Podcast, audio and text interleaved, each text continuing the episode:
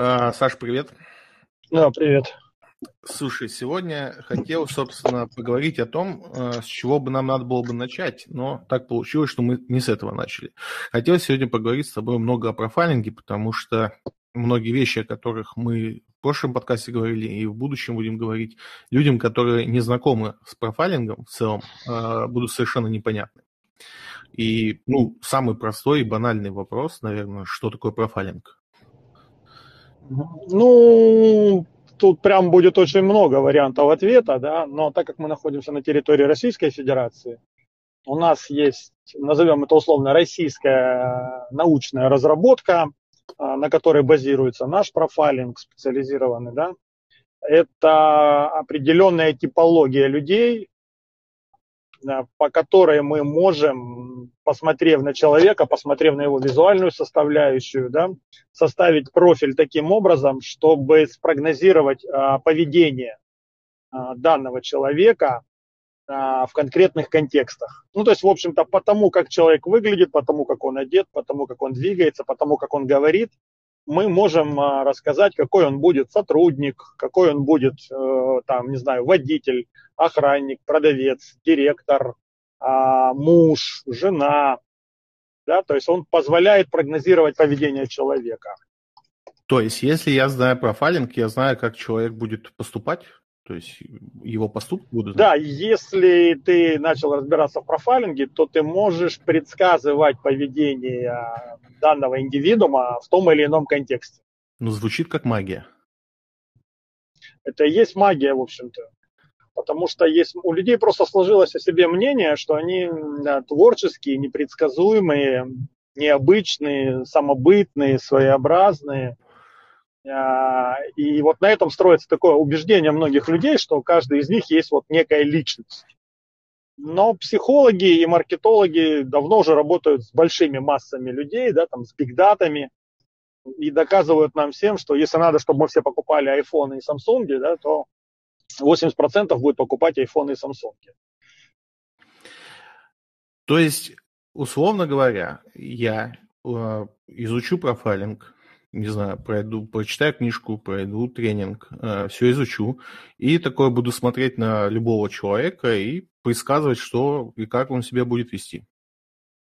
Тут вопрос, да, как в любой науке, вопрос, сколько ты времени потратишь. Если ты ну, прочел две книжки и посетил там полтора тренинга, это может, как это, снять какие-то острые проблемы, но очень явные, да, вот прям, ну вот прям, не знаю, там, Почему этот человек работает хорошо, а этому сколько зарплату не подымай, вот ну, нехорошо. Почему вот эта женщина меняет пятого мужа, а вот это живет с одним постоянно. Ну, то есть э, вот такие ответы появятся очень быстро. А дальше, как с любой наукой, чем дольше ты будешь заниматься, тем тоньше нюансы в поведении ты начнешь понимать, и чем дальше ты сможешь предсказывать поведение. Тогда у меня вопрос, насколько сложно это все изучить? отвечу, в общем-то, как и в любом виде спорта, наверное, да. А, там получить базу не очень сложно, это достаточно, не знаю, там, ну, ну там в часах надо считать, ну, условно, да, там пусть там дней 30 для того, чтобы освоить некие азы. Да, там. А дальше, да, в общем-то, ну, от того, что тебе показали двоечку в боксе и уклонение, ну, ты не станешь чемпионом мира по боксу, ты даже разряд не получишь. Но хулиганам на улице ты уже там, если что, ну, сможешь объяснить, что они неправы. То есть так и здесь. Э, каждый вложенный час ну, продвигает тебя к мастерству. Ну, для бытовых нужд, скажем так, да, то есть если я не хочу быть там да, суперпрофессионалом. Да, если ты хочешь просто понять, почему у тебя что-то получается, почему у тебя что-то не получается, почему ты прыгаешь с работы на работу, почему у тебя не складываются отношения. Или вот у меня была сессия, когда там пришла девочка с запросом, она говорит, Александр, вот у меня проблема, я не могу находиться в отношениях больше трех лет. Uh-huh. И три года это самые длинные отношения у меня. И, в общем-то, я на нее посмотрел, я говорю, вот, ну прям, ну да, а так я говорю, ну в среднем где-то год-полтора. Она говорит, ну да, откуда вы узнали? Я говорю, ну как бы я вижу. И, и дальше мы начали вот с этим работать, да, потому что, ну, там понятно, что не, ну, не, не скоро появятся длинные отношения, а не скоро, скорее, ближе к никогда. И как с этим жить? А тут включается уже психология, да, потому что все-таки профайлинг это не терапия. Профайлинг, он как бы не лечит. Профайлинг позволяет понять что-то о себе и о других. И получив эти знания и примирившись с ними, и узнав свои сильные стороны, слабые стороны, ты можешь, опираясь на них, выстраивать уже сознательные, осознанные стратегии. Да? Ну, сейчас есть модное слово «осознанно». Угу. Вот, наверное, мы его здесь тоже можем применить, потому что тут появляется осознанность в плане того, что другим ты, если станешь, то не скоро, и это очень ну, трудозатратно, ну, прям очень, да. А вот такой, как ты есть, ты будешь почти всегда. И вот как научиться быть максимально эффективным, ну, вот с теми данными, которые тебе даны в большей степени от рождения, да, и в меньшей степени приобретены за твою уже социальную жизнь. Вот как с помощью набора этих черт, характеристик а, быть максимально эффективным. Так, чтобы остаться счастливым. Вот тут вопрос счастья с профайлингом очень связан, да, потому что незнание себя и других часто делает нас несчастными. Угу. А больше себя или других? А тут вопрос, на что вы больше ориентированы. Если человек больше ориентирован а, как бы а, на себя, то, соответственно, ну, он будет, да. Если он ориентирован там на мнение ну, других, то тут вопрос, какая референция будет, внутренняя или внешняя. Ну, с одной стороны, все звучит просто, но с другой стороны, э, в такую простоту сложно поверить. И второй вопрос, э, наверное, с которого бы который, на который бы я хотел, чтобы ты вперед ответил. Я просто, ну вот как это применимо вот прям, прям в жизни? Ну то есть я пришел домой, меня пилит жена, и, и я могу там что-то сделать, чтобы она не делала этого? Нет, ты можешь понять, что она тебя будет пилить всегда, условно говоря. Я сейчас расскажу, есть на эту тему кейс у меня хороший. Я года три назад а, был с тренингом в Махачкале. Такой своеобразный очень регион, там культурологически, религиозно, а, социально. Вот. Ну и вот э, одна из женщин, которая была на тренинге, дала такую обратную связь, мне очень интересную. Там, через две недели после тренинга она прислала мне письмо электрическое, да, в котором написала, знаете, большое вам спасибо, что вы вот помогли моей семье. Uh-huh. Стало интересно, да. Я говорю, ну, я, мне интересно, я читаю дальше. Она говорит, вот, ну, до этого я думала, что вот у меня муж вот он, как это, не, не, не очень хороший человек, что он меня не любит, что он пытается мной манипулировать, что он такой вот деспот, что он тоталитарен, да, что вот он мне не дает свободы.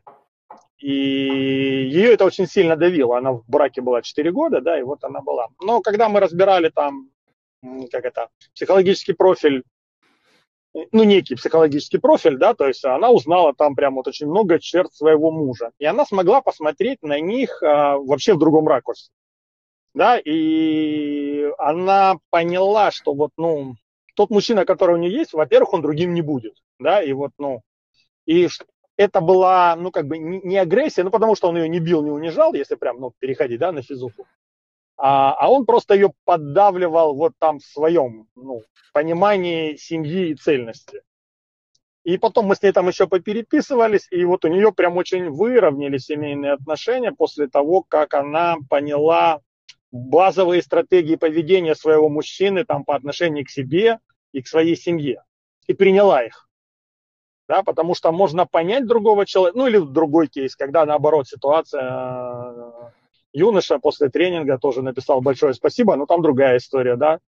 Он на тренинге уже сидел задумчивый, а после тренинга прям написал письмо, что он принял решение расстаться там, ну, с девушкой, которой жил, а, там больше двух лет, а, по причине того, что она была такая гипертимная и стероидная девушка, ну, переведу на русский язык, такая очень веселая, очень легкая на подъем, ей постоянно хотелось тусить, какие-то mm-hmm. клубы, путешествия, поездки в другие города, большие скопления людей. При этом она хотела выглядеть максимально ярко, максимально провокационно.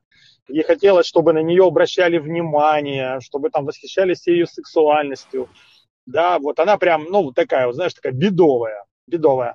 А он э, достаточно стабильный мальчик с такой чуть-чуть ну, стабильной психикой, застревающий, ну такой, да, ну, основательный. Mm-hmm.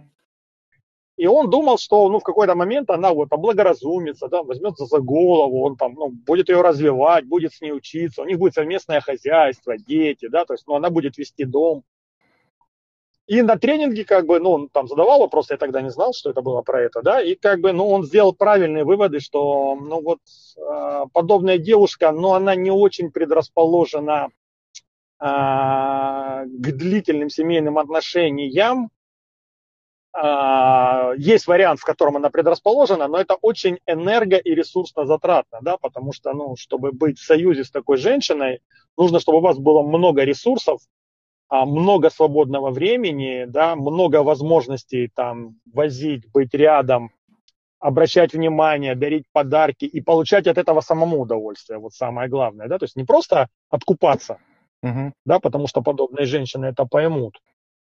И тогда, скорее всего, вы просто будете у нее, не, ну, у нее будете не одиноки, да, а вот тут надо совместить. Вот профайлинг, он еще помогает понять, с кем вы будете жить долго и счастливо, либо работать долго и счастливо, да, вот с кем вы будете счастливы, а, а с кем вас будет постоянно вот что-то напрягать. Вот у меня есть друзья одни, да, мы давно знакомы с ними, и такой странный у нас есть критерий.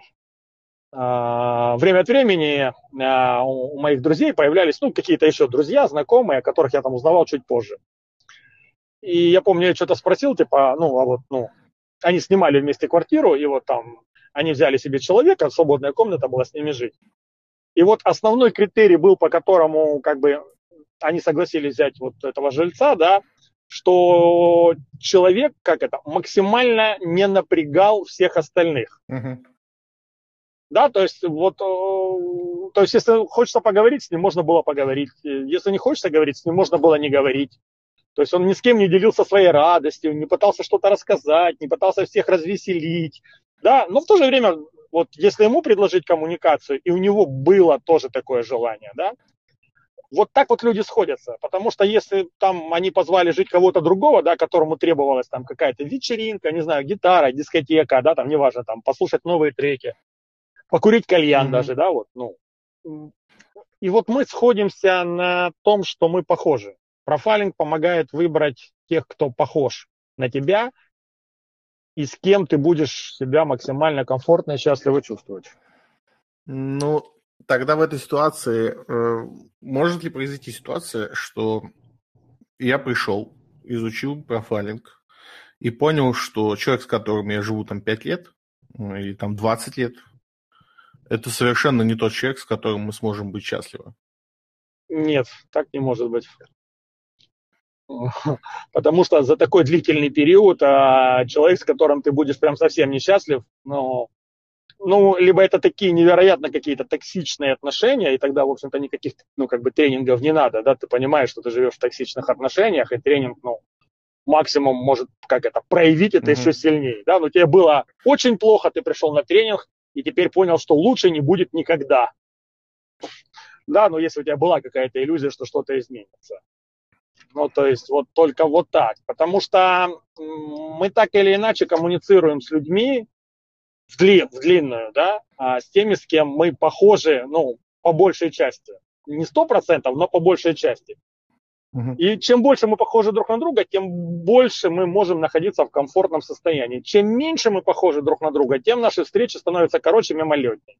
Почему мы вот там в детстве дружили, да, предположим, а с возрастом там, ну вот не со всеми дружим да, кто-то отваливается. Угу. Ну, с кем-то не о чем поговорить, с кем-то просто дискомфортно посидеть. И это же вопрос не только ценностей, хотя и они, конечно, тоже.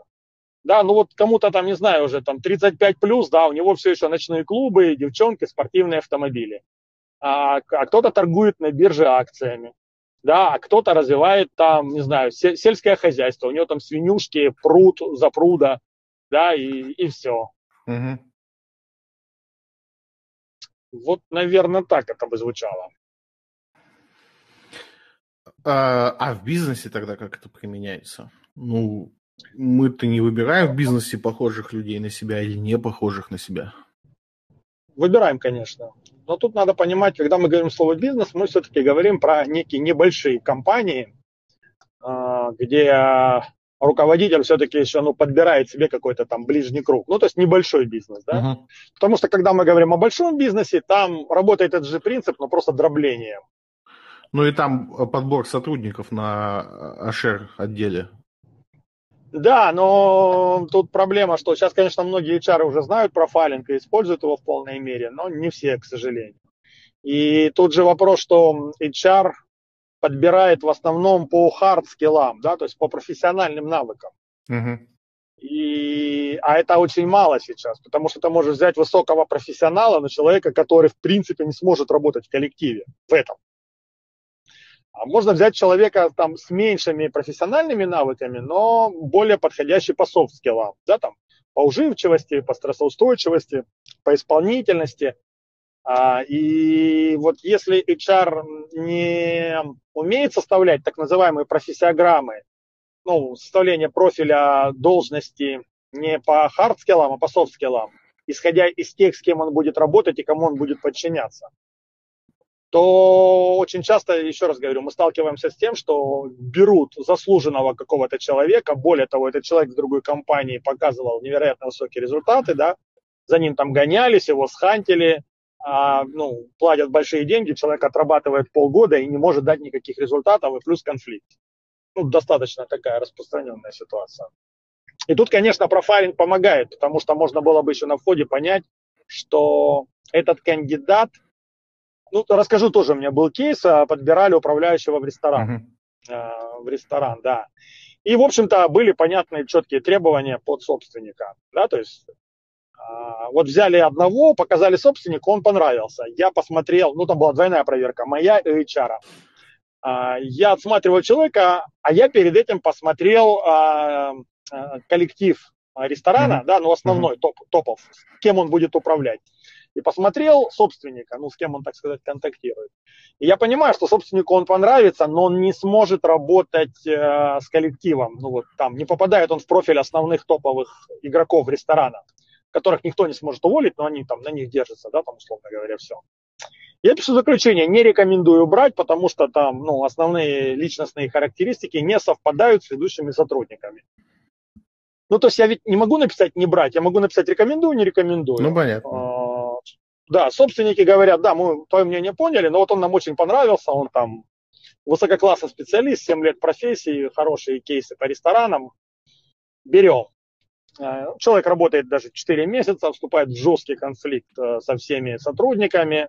Сотрудники готовы написать заявление об увольнении, руководство принимает решение поменять его. А, начинаем искать следующего. Находим девочку из ресторана Новикова в Москве. Э, имеет корни в Краснодаре, начинаем хантить ее. Ну, не я, HR. Угу. Тоже там танцы с бубнами три месяца, перебивают деньгами, хорошими условиями. Я лечу в Москву на собеседование к ней, я говорю, ну, ну, ну, ну нет, да, то есть тут история такая, что а, она понравится собственникам, ну, достаточно яркая, эффективная, да, эффектная. Mm-hmm. Но она не приспособлена работать, там большая система работы была построена именно на отчетности, на бумагах, на закупках. Ну вот нужно было много бумажной работы вести ну, на, на данной позиции в этом ресторане. А, а, а вот данный человек вообще был не приспособлен к таким видам работы, да, то есть она как это, она хороший, как это, фронт-офис, она может встречать гостей, она может со всеми дружить, она может генерить трафик, да, то есть вот это может. И я пишу, ребят, ну как бы да, но тогда под нее нужен зам, который будет вот контролировать людей, писать, ходить. Мне говорят, нет, Александр, смотрите, вот она же в ресторане на этой же позиции. Я говорю, да, но там чуть другая система управления, там есть управляйка, которая занимается закупками, да, то есть у нее там другой функционал. В результате мне говорят, вам большое спасибо, вот ваши деньги, берут человека. И тут другой кейс сразу наступает, тоже сразу расскажу. Проходит э, два месяца, и собственники ну, быстро поняли, что вообще это ну, не, не тот человек, который им нужен. Но у них был контракт на год. И в случае, если они разрывают контракт, то там был большой такой золотой парашют. Ну, то есть... Ну, понятно. А там, форма... Да, там формальных поводов уволить не было человека, она, ну, ну без хипиша какого-то и без потери лица. И вот тогда они ко мне обратились э, с такой странной просьбой, может быть, мы отдельно про это запишем когда-то, да? Или сейчас расскажу. Типа, а можно как-то сделать так, чтобы вот человек уволился сам по своей инициативе, да, но при этом мы остались для него хорошими. Так. А, я говорю, ну, в общем-то, да, но это самая дорогая услуга в профайлинге, да, то есть вот создать такую ситуацию, когда, ну, как это, как сделать так, чтобы человек ушел сам и, возможно, даже испытывал легкое чувство вины от того, что вот он уходит и подводит э, таких хороших работодателей. Я им сказал, сколько это стоит. Это все равно вышло сильно дешевле, чем, ну, если бы они увольняли а, руководителя. И я с двух встреч, ну вот я встретился один раз, потом второй раз, и после второго раза человек написал заявление по собственному желанию, очень хорошо расстались, они все равно сделали подарок, они там что-то заплатили, ну, как бы не золотой парашют, ну, как это, от широкой души, как бы, да, что вот, ну, понимаем, mm-hmm. такая ситуация. Ну, им важно было еще вот сохранить лицо, потому что, ну, рынок дорогих ресторанов, он, в принципе, все друг друга знают. И если повести себя как-то не так, то завтра ты себе вообще никого не схантишь. Вот, вот тут тоже профайлинг, например, очень помог, да, понимая особенности психологического профиля данного человека, мы экологично, ну, я экологично создал ситуацию, когда человек принял решение, что, наверное, лучше вернуться в Москву, наверное, лучше вернуться в Москву, да, и попросить об этом самому, ну, вот, чтобы не подводить людей. То есть я к чему? Это тоже профайлинг. Ну, у меня сложилось такое впечатление из вот этих двух кейсов, да, что профайлинг помогает э, избежать каких-то, не то что даже ошибок, а избежать проблем в дальнейшем. То есть принимая решение на основе, ну, из, изучив профайлинг и в дальнейшем в коммуникации с кем-то, да, или, ну да, в коммуникации, принимая решение и зная профайлинг, я могу избежать кучи проблем. Ну, всего, конечно, мы не избежим, да, потому что при всем при этом человек существо свободолюбивое, и, конечно, маневры всегда остаются, плюс остаются контексты, которые не всегда возможно учесть. Но большую часть проблем мы снимаем. Я не помню, рассказывал или нет. Вот у нас там мы собираемся с друзьями в покер играть, такой friendly game. И вот последняя обратная связь была, да, когда там, по-моему, рассказывал, когда там человек говорил, что там, если бы я твой профайлинг хотя бы лет 10 назад узнал, то, возможно, семья осталась бы целая. А вот в результате мы расстались, и вот он 10 лет, ну, для него это психологическая травма до сих пор, mm-hmm. да, то есть там ну, есть какие-то чувства. И он говорит, и я не прав, и я только это понял вот там спустя много лет и твой тренинг, потому что я был уверен, что я прав. Вот. Ну, то есть вот э, у меня есть кейсы, когда там вот, ну, там родители, там папа не хотел ложиться в больницу, да, одного человека, там надо было лечь в больницу, там операция 40 минут занимала, человек 6 лет, ну, отказывался в больницу ложить. Мы в первый же день после тренинга, ну, после тренинга поговорил человек с папой, да, и папа собрал вещи и поехал в больницу. Ну, то есть вот, вот тут на уровне магии, mm-hmm. да, когда решаются вопросы, которые реально не могли решиться очень длительное время. Ну, вот смотри, у меня какой вопрос. Э, я в свое время, ну, ты помнишь э, Дашу, с которой мы прожили какое-то время вместе, поймал себя на мысли, что э, то, что она называла, что я ее контролирую, да, там я хотел знать, где она, что она делает, э, она воспринимала как некую агрессию с моей стороны. А я же это просто делал, да, и когда стал разбираться, почему я это делаю, э, я пришел к мысли, что я это делаю в больше в опасении того, что с ней что-то случится, а я не смогу помочь. И мы долго к этому шли, к этому ответу, да, и в какой-то момент мы там поговорили об этом, разобравшись, и все успокоились. То есть она перестала реагировать на мои вот эти где-то, да, и мы сняли вот этот конфликт. И получается, что там, условно говоря, ну, мне для этого пришлось там несколько книг прочитать, да, там несколько встреч с психологом, э, но, условно говоря, там, зная профайлинг, я бы там, ну, сразу бы понимал, что происходит. Ну, э, ну ты бы подошел к ящику с вещами, открыл бы полочку, увидел бы там кучу серых маечек. Угу. И сразу бы получил ответ о, ну, достаточно развитой тревожности, да, и позиции контроля, и как бы чего не вышло, и лучше перестраховаться, и как сделать так, чтобы о нас плохо не думали, а вдруг что где-то произойдет, а у меня нет ответа или я не могу помочь, и все, и ты бы понял, что это ну, некая составляющая твоя, и ты бы эту пресуппозицию мог донести там сам на каком-то этапе, сказав там, Даш, ну вот у меня есть такая штука, я все равно это буду делать. Mm-hmm. Давай просто поймем, как мы с этим будем жить. Ну, мне кажется, тогда идеальная история, это если в паре оба человека знают э, про фанинг, а то получается один более выигрышном, более выигрышной ситуации. Ну, вот тут, на, ну, как бы нет, конечно. Нет? Конечно, нет, потому что знаешь, я вот на тренинге часто говорю, что, ребят, вот э, теперь в вашей семье вы знаете профайлинг, да, и теперь вся ответственность за проблемы в семье лежит на вас. Потому что другой человек уверен, что он живет правильно и все делает правильно. А вы точно знаете, что он делает. И вы теперь точно знаете, почему он это делает. И вы теперь точно понимаете, что он по-другому не будет и не сможет сделать. А второй человек уверен, что там можно поменять вас, можно поменять ситуацию, можно поменять жизнь. А вы четко понимаете, что ну нет. Но не можете ему это пока объяснить. Поэтому, когда один, это большая ответственность и большой труд. Конечно, когда вдвоем, ну там, вы просто сели, быстро раскидали, и всем все понятно. Но когда один, это очень тяжело. Ну, я именно об этом. А. Я говорю, что если двое да. в семье знают, то становится просто жить. Да, да, тогда меньше недосказанности, да, и там, в принципе, любой паттерн быстро разбирается специфическими терминами, да, там, типа, там, опять твоя стероидность полезла, выключи свою эмотивность, да, а, я понял, ты решил выгулить своего эпилептоида, да, поэтому сегодня все ходим строем, да, и громко говорим, и уборка с хлоркой. Ну, то есть, как бы, и всем понятно, что происходит, да, что это не бзик, что это не это, а что это вот, ну, такая особенность а, психологическая, которая вот в этом контексте всегда будет доминировать. Угу. Слушай, любопытно, но все равно, конечно, отчасти звучит э, не то, что неубедительно, а звучит сложно. Э, не верится, что это можно э, легко к этому прийти.